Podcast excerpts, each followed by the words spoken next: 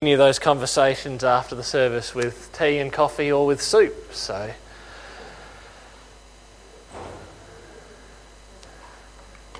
Before we get into God's word this morning, let's pray. Jesus, we're gathered here today because of you, in your name, the name above every name. We pray that you might speak to us today through your word.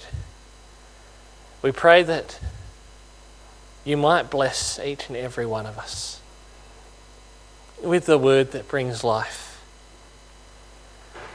We pray that you will help us to take your word to heart and to live it and to be the people you made us to be, but resting upon the heart of your word to us, the heart of your gospel, which is your grace and your forgiveness to us, which is how we're saved, that we have been forgiven. And we look forward to life with you, not because we get everything right, but because you paid the price for us. May we remember that every time we come to your word, so that when your word calls us to live a certain way, we do it out of gratefulness and thankfulness for what you've done. In Jesus' name we pray. Amen.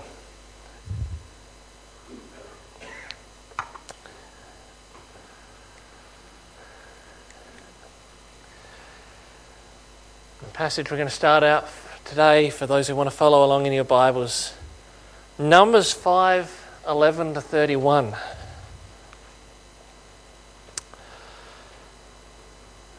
Then the Lord said to Moses, Speak to the Israelites and say to them, If a man's wife goes astray and is unfaithful to him, so that another man has sexual relations with her, and this is hidden from her husband and her impurity is undetected, since there is no witness against her, and she has not been caught in the act.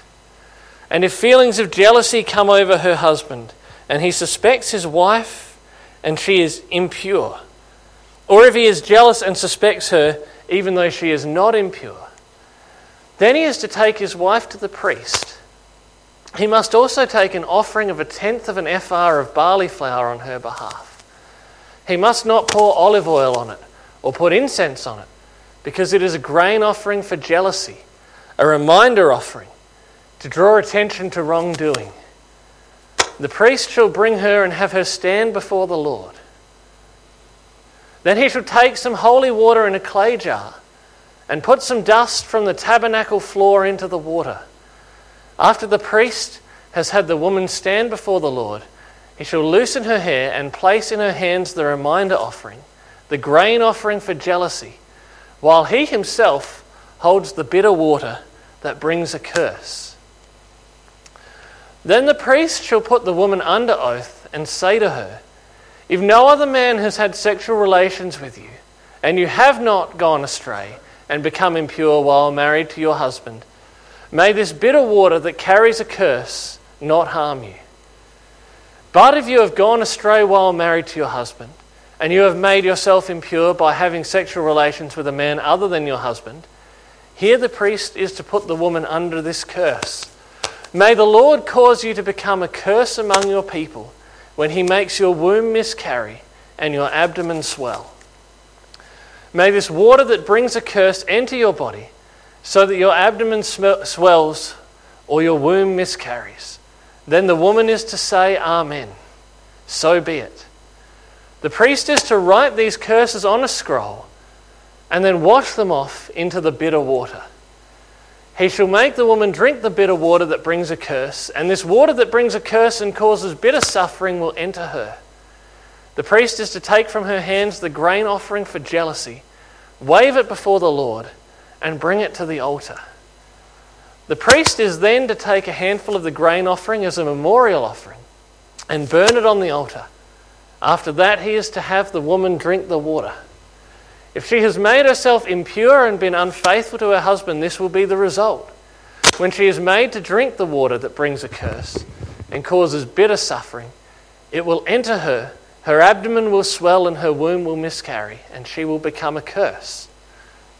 If, however, the woman has not made herself impure but is clean, she will be cleared of guilt and will be able to have children. This then is the law of jealousy when a woman goes astray and makes herself impure while married to her husband. Or when feelings of jealousy come over a man because he suspects his wife. The priest is to have her stand before the Lord and to, is to imply, apply this entire law to her. The husband will be innocent of any wrongdoing, but the woman will bear the consequence of her sin. That's a bit of a strange part of the Bible to begin our sermon with this morning. Where, why I've included that one will hopefully become clear in time. We're not going to start off with how that ties in. While I've been tackling some rather difficult and controversial topics like we did last week, I decided what's one more? So, in light of Things that have happened in the news recently, some of you may have heard recently in America that uh, the Roe versus Wade decision in the Supreme Court of America uh, was overturned.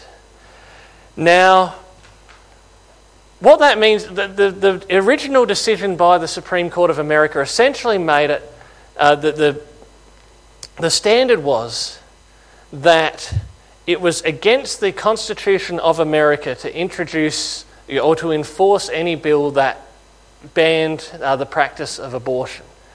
So the overturning of this, um, of this precedent doesn't necessarily, uh, you know, it, it, doesn't mean abortion is banned or anything like that. But it, it opens up the possibility that some of these things might happen in certain states in America. It, it sort of gives the states the, op, op, the ability to make their own laws in this area. Now, my sermon is not all about, you know, Roe versus Wade and, and all of those sort of things, but it just got me thinking a bit about this whole issue of abortion, of the pro life and the pro choice movements, and what it means for us as Christians, and, and what we should, what the Bible tells us, first of all, about this issue. And secondly, what we should do about what the Bible tells us. Before I go any further, statistically speaking, someone in this room has had an abortion. Now, that may not be the case, it may be the case, but statistically speaking. And we know that this is a very painful topic for some people. So I want to make it just abundantly clear at the top of the service. This is today's message is not about condemnation. Not from me, not from God, and not from you. Not, no self condemnation. I will be teaching that abortion is wrong, that it's contrary to what God's law tells us, to the way God calls us to live. But the gospel is a message of absolute grace. The gospel reminds us that there's nothing somebody has done that cannot be forgiven by the love and the grace of God. We know even the man who wrote just about half of the New Testament killed Christians.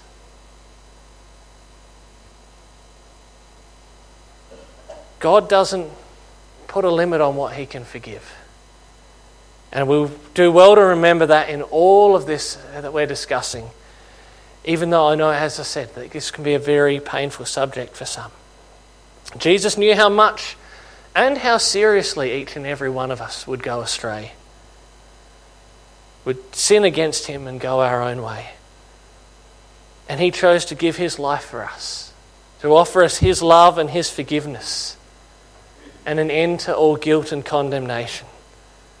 So that's really just something I want to make sure we keep in our, mind, in our minds through this whole discussion of what the Bible teaches about abortion and what we should do about it.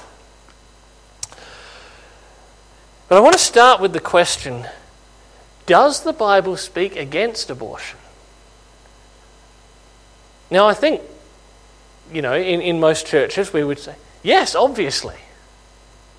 But the difficulty is the word abortion doesn't appear in the Bible.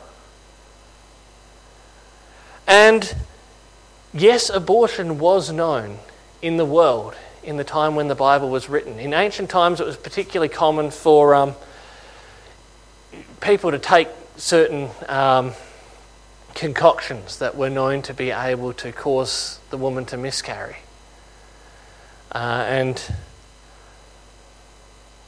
uh, you know, certain I didn't actually look into what sort of plants and things they used, but it was something that was within their capacity to do in the ancient world. This is not a modern world issue necessarily. And because the word abortion doesn't appear in the Bible, there are certain scholars that argue that the Bible is pro choice, that life begins at birth, that um, the, the unborn do not have the same level of rights as those who are born. And the evidence uh, for that is Numbers 5, which I read out at the beginning of the service, and this one from Exodus 21 22 to 23. And it's important that we consider these arguments. If people are fighting and hit a pregnant woman and she gives birth prematurely but there is no serious injury, the offender must be fined whatever the woman's husband demands and the court allows. But if there is serious injury, you are to take life for life. Now, you look at that and you think, that doesn't seem like it's a pro choice argument saying that, that life in, begins at birth. But if we look at what the way the NASB puts it, when people who are fighting injure a pregnant, pregnant woman so that there is a miscarriage and yet no further harm follows, the one responsible shall be fined what the woman's husband demands, paying as much as the judges determine. If any harm follows, then you are to give life for life. Now you can see there's a difference between giving birth prematurely but there's no injury and uh, a miscarriage.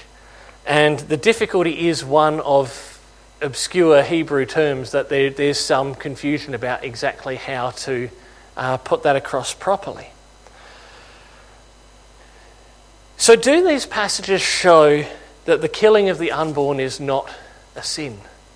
That life, that the life of the unborn does not enjoy the same rights as of those who are born? I think this is a question we need to be able to have an answer to. Uh, I, I imagine most of us feel like the answer would be no, those things aren't an argument for being pro choice. But why not?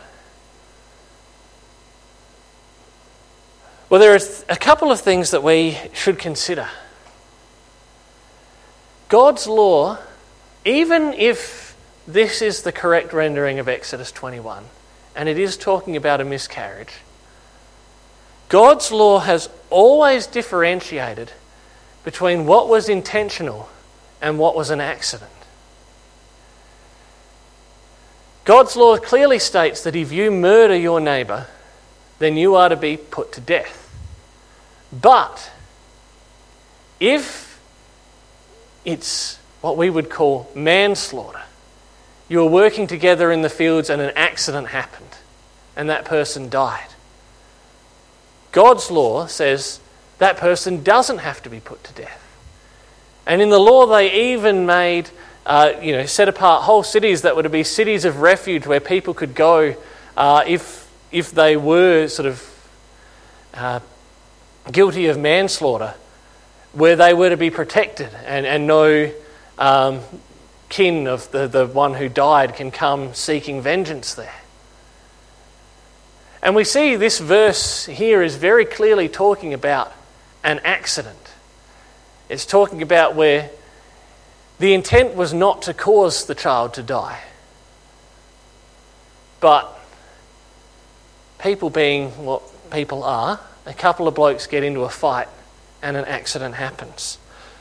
So I don't think this, because it's not talking about an intentional case, I don't think we can take this one as an argument that the life of the unborn is any less protected by God and precious to God than any other human life. And what about Numbers 5, where the a woman who has uh, committed adultery and had a baby uh, as a result of that, or has a baby within her as a result of that, is to drink this bitter water that brings a curse. And if she has committed adultery, that would cause a miscarriage. Isn't that the Bible being in support of abortion? That's the argument, at least. And it is a very strange and a very difficult passage. And like when we looked at Leviticus, very far removed from our practice of worshipping God. It is true, God was very concerned within holy, about holiness within his community and about um, that, that sin did need to be dealt with. And so adultery was not something that God takes lightly. But at the end of the day, all that the woman drinks is water with a bit of dirt in it and a little bit of ink washed off in it. And, and the sort of ink that they used in those days was like a very charcoaly based type thing. There's nothing in that intrinsically, medicinally, that would cause a woman to miscarry. The point seems to be more that this would be, well, you know, God acting directly, an act of, of judgment happening directly. If we know our Old Testaments well, we might know that when David committed his sin with Bathsheba, and Bathsheba became pregnant through that. And the child died. And God told David that the child was going to die. Do we consider that to be an argument that God is for abortion? I think it's difficult to understand some of those things exactly. But the key ideas to take out of some of those places in the Bible is that when it comes to heaven and hell, when it comes to our eternal destination, it's all based on what each individual person has done. You won't go to heaven because your parent was a Christian and you weren't. You won't go to hell because your parent was a pagan but you've become a Christian. But there are several things in this world where the sins of parents will affect their children. And we see that with David and Bathsheba. We see, you know, generational things where, you know, even today we see where children that have grown up in abusive households are more likely to become abusers themselves. Sin has a way of having consequences for next generations. Now, those are some very challenging passages, but we do need to consider the best argument that can be made. And then I think we consider it found wanting. Because the Bible is very clear that the taking of a human life is sin. Genesis 9 For your lifeblood I will demand an accounting. I will demand an accounting from every animal and from each human being. I will demand an accounting for the life of another human being. Whoever sheds human blood, by human shall their blood be shed. For in the image of God has God made mankind. We're not supposed to kill each other. That wasn't part of God's good plan for the world. And of course, very short and sweet, in Exodus 20:13, the 10 commandments, you shall not murder. So we're not to take a human life but when does a human life begin? Psalm 139, 13 to 16. You created my inmost being. You knit me together in my mother's womb. I praise you because I'm fearfully and wonderfully made. Your works are wonderful. I know that full well. My frame was not hidden from you when I was made in the secret place, when I was woven together in the depths of the earth. Your eyes saw my unformed body. All the days ordained for me were written in your book before one of them came to be. And in Job 31, did not he who made me in the womb make them? Did not the same one form us both within our mothers? Ecclesiastes 11 tells us, As you do not know the path of the wind or how the body is formed in a mother's womb, so you cannot understand the work of God, the maker of all things. Jeremiah 1 5 says, Before I formed you in the womb, I knew you. Before you were born, I set you apart. I appointed you as a prophet to the nations. And then jumping into the New Testament in Luke chapter 1, talking about uh, the promise of the birth of John the Baptist. He will be great in the sight of the Lord. He is never to take wine or other fermented drink, and he will be filled with the Holy Spirit even before he is born. The unborn can even be filled with the Holy Spirit. When Elizabeth heard Mary's greeting, jumping a little further ahead in time, the baby leaped in her womb, and Elizabeth was filled with the Holy Spirit. Throughout Scripture, there seems to be a consistent witness that life begins in the womb, before we're born, where God knits us together in the secret place, as David put it in Psalm 139. We believe, along with many of the um, Protestant denominations, that neither a sperm nor an ovum is in and of itself intrinsically a human life. And so we support the you know, responsible use of contraception. And indeed, the Bible, you know, as we look through it, it didn't say that we began in our father's loins, but in our mother's womb. That's the witness consistently throughout, and it matches what we know of science. You know, that these, the sperm and the ovum that would not, you know, do not last all that long in and of themselves, but when they're joined together, then something new is formed. Something with the potential, well, something that becomes and grows into a human life from that very beginning. Long, long before the child is born. And so I think with that spread, even though there's no thou shalt not have an abortion written in the Bible, I do think that the Bible is clear that life begins at conception and that the, to kill a fetus is a sin. But what do we do with that knowledge in a world that disagrees? When I think of the words pro life, those who uh, fight against abortion, I think of things like the March for Life, you know, the, um, the big sort of protest march. I think of the people outside the abortion clinics with their, with their posters. I think about political lobbying. So if we believe that the unborn are human lives made in the image of God, if we believe that we should be pro life, is that what we should do? Join the March for Life in the political lobbying and the, the, signs outside the. Well, actually, I think that's illegal now, the signs outside the abortion clinics. But is that the sort of things that, we that it means for a church or for Christians to be pro life? and to stand up for the unborn. Now, I confess I used to think that those measures really achieved nothing. I used to think, you know, people have gone out protesting all of these things over all of these years, and the laws around abortion have only got more and more lax. I am having to revisit that, uh, that attitude in the light of the things that are happening in America with this whole uh, issue around Roe versus Wade. But it does raise the question is it right to try and legislate morality?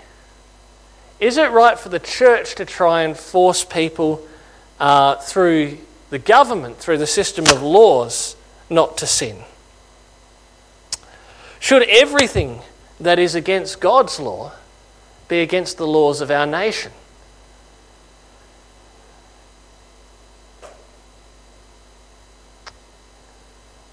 Straw poll. should everything that is against God's law be against the laws of Australia? Is anybody feeling brave? Hands up if you think yes. Hands up if you think no. Hmm. I thank you for being brave. I think all of God's laws are good. I think a society that was you know, founded on God's laws and kept them all would be a wonderful thing. But I don't necessarily think that everything that is a sin should be against the laws of our nation. Because in the New Testament, God's people are not a nation. In the Old Testament, the nation was the people of God. In the New Testament, the people of God are in and a part of all of the nations, but are not interchangeable with the nation around us. I think, well, I think of verses like this from 1 Corinthians 5. I wrote to you in my letter not to associate with sexually immoral people, not at all meaning the people of this world who are immoral, or the greedy and the swindlers or the idolaters. In that case, you'd have to leave this world. What business is it of mine to judge those outside the church? Are you not to judge those inside? God will judge those outside. Expel the wicked person from among you. And from verses like that, I, I take it that it's not necessarily our job to make our society follow God's law. But you, I think the right exercise of government is to protect the oppressed and the defenseless. I don't know that we should necessarily make things illegal that really only hurt the person that does it. Because ultimately, I think adults at least can make their own decisions and can live with the consequences. But I think it's a different question when it comes to acts that do uh, oppress and impact upon somebody else. And if the unborn is a human life with human rights, then there can be no argument that abortion doesn't have a significant impact on them.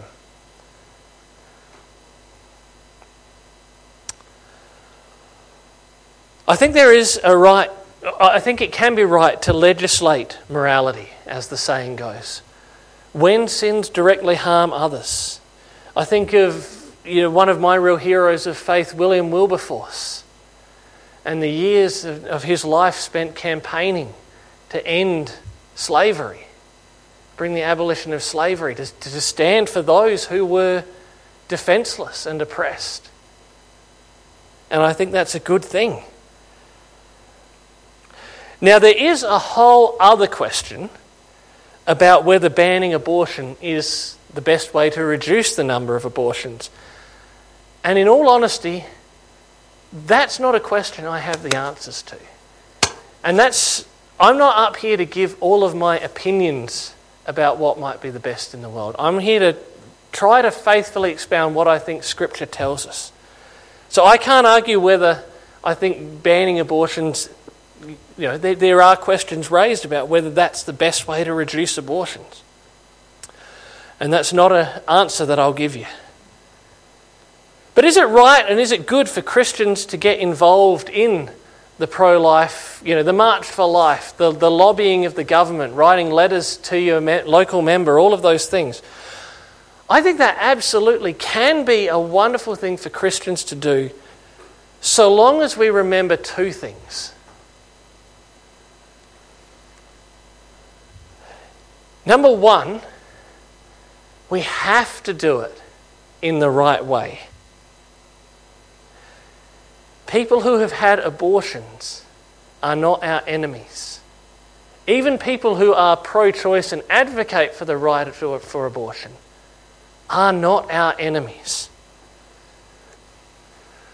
Ephesians 4 tells us instead, speaking the truth in love we will grow to become, in every respect, the mature body of Him who is the head, that is Christ. 1 Peter 3:15 tells us in your hearts revere Christ as Lord. Always be prepared to give an answer to everyone who asks you uh, to give the reason for the hope that you have.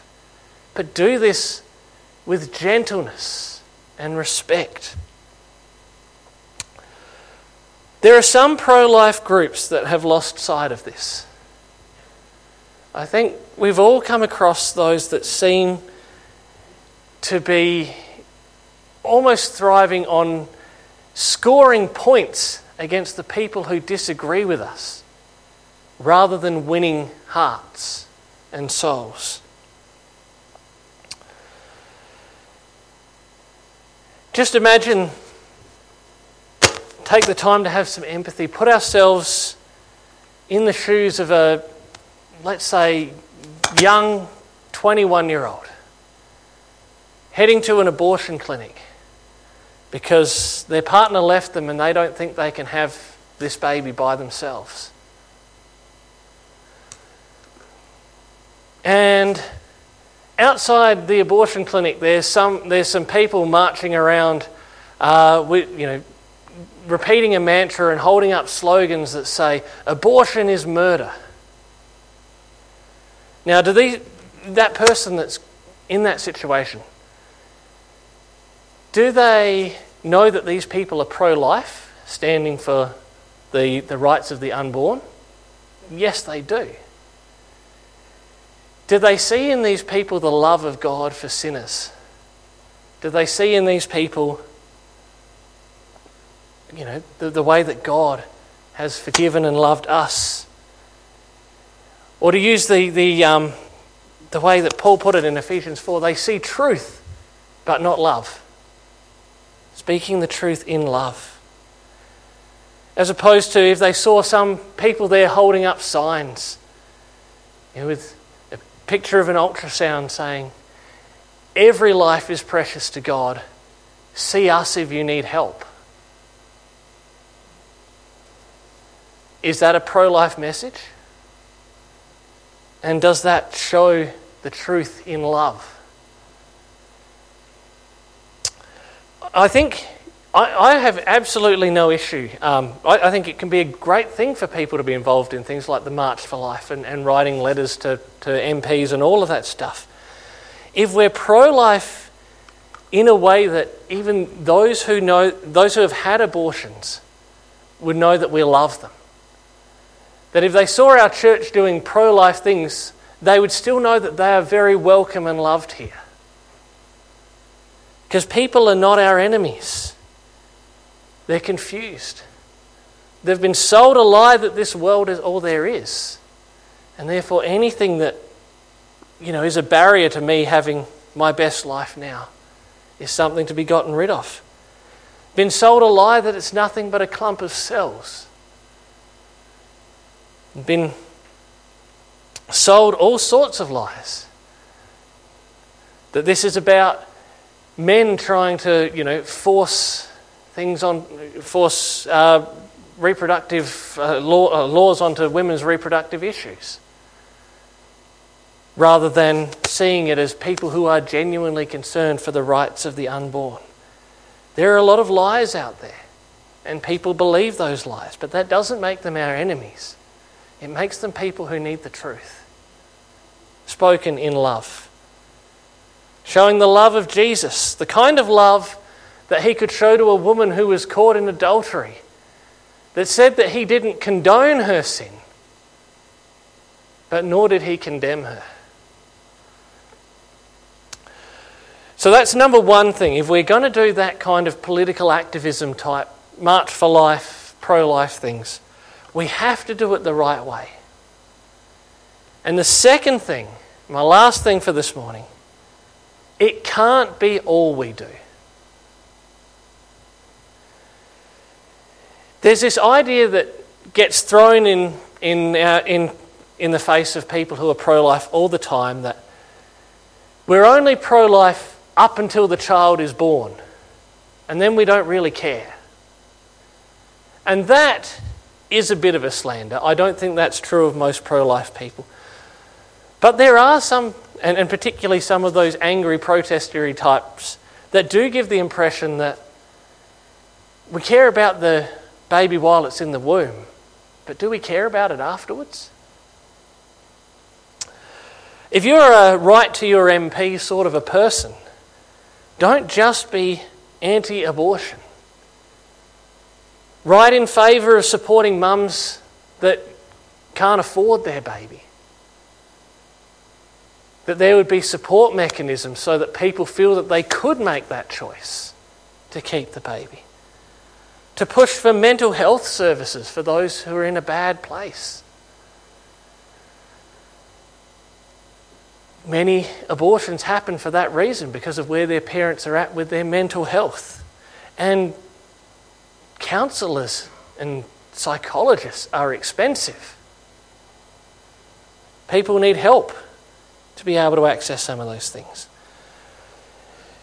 If, you, you can, if you're writing to your MP, you can push for more of those post birth services that will help people to be able to have their children and to keep them. And it would mean, as Christians, if we say we're pro life and we're concerned about the rights of the unborn, it might mean having to be willing to pay more taxes rather than just punish those who go to have abortions. Because services like that don't happen without taxes. For you, being pro life might mean nothing to do with that more political side of things. It could mean fostering or adopting. And I know there are some in this church who have done that. And what a wonderful uh, witness that is to the world of the value we place in the life of children. It is a huge commitment, not something to be entered into lightly, but it is a wonderful witness. Now, I've heard of churches that do things like making emergency meals uh, that they give to these uh, foster agencies. And then the foster agencies can distribute them to foster parents that, that just need an emergency meal at a time. I haven't had the chance to look into whether that's something we could do. But if it was, is that a way we could be pro life?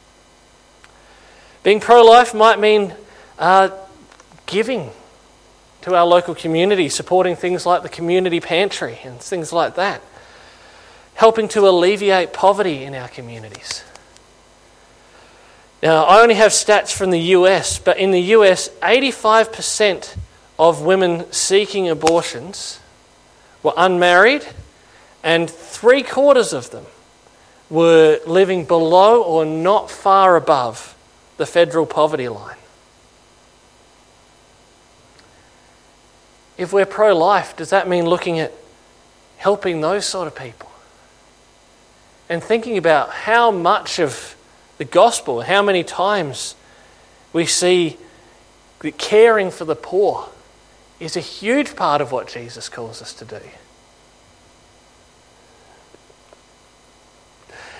But ultimately, being pro life means loving people in such a way that if they were ever facing this huge decision, they were ever had a pregnancy they, they didn't expect, and weren't sure if they could go through with, would they feel like they could talk about it with us?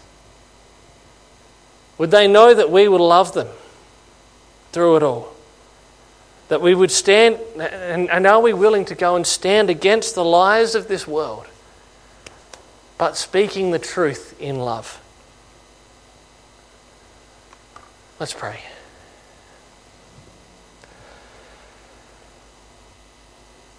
Jesus, we thank you for the incredible love with which you have loved us. We thank you for that kind of love that you've shown to us. The same kind of love you showed to a woman who had been caught in adultery. You defended that woman against her accusers. You didn't condone her sins told her to go and sin no more.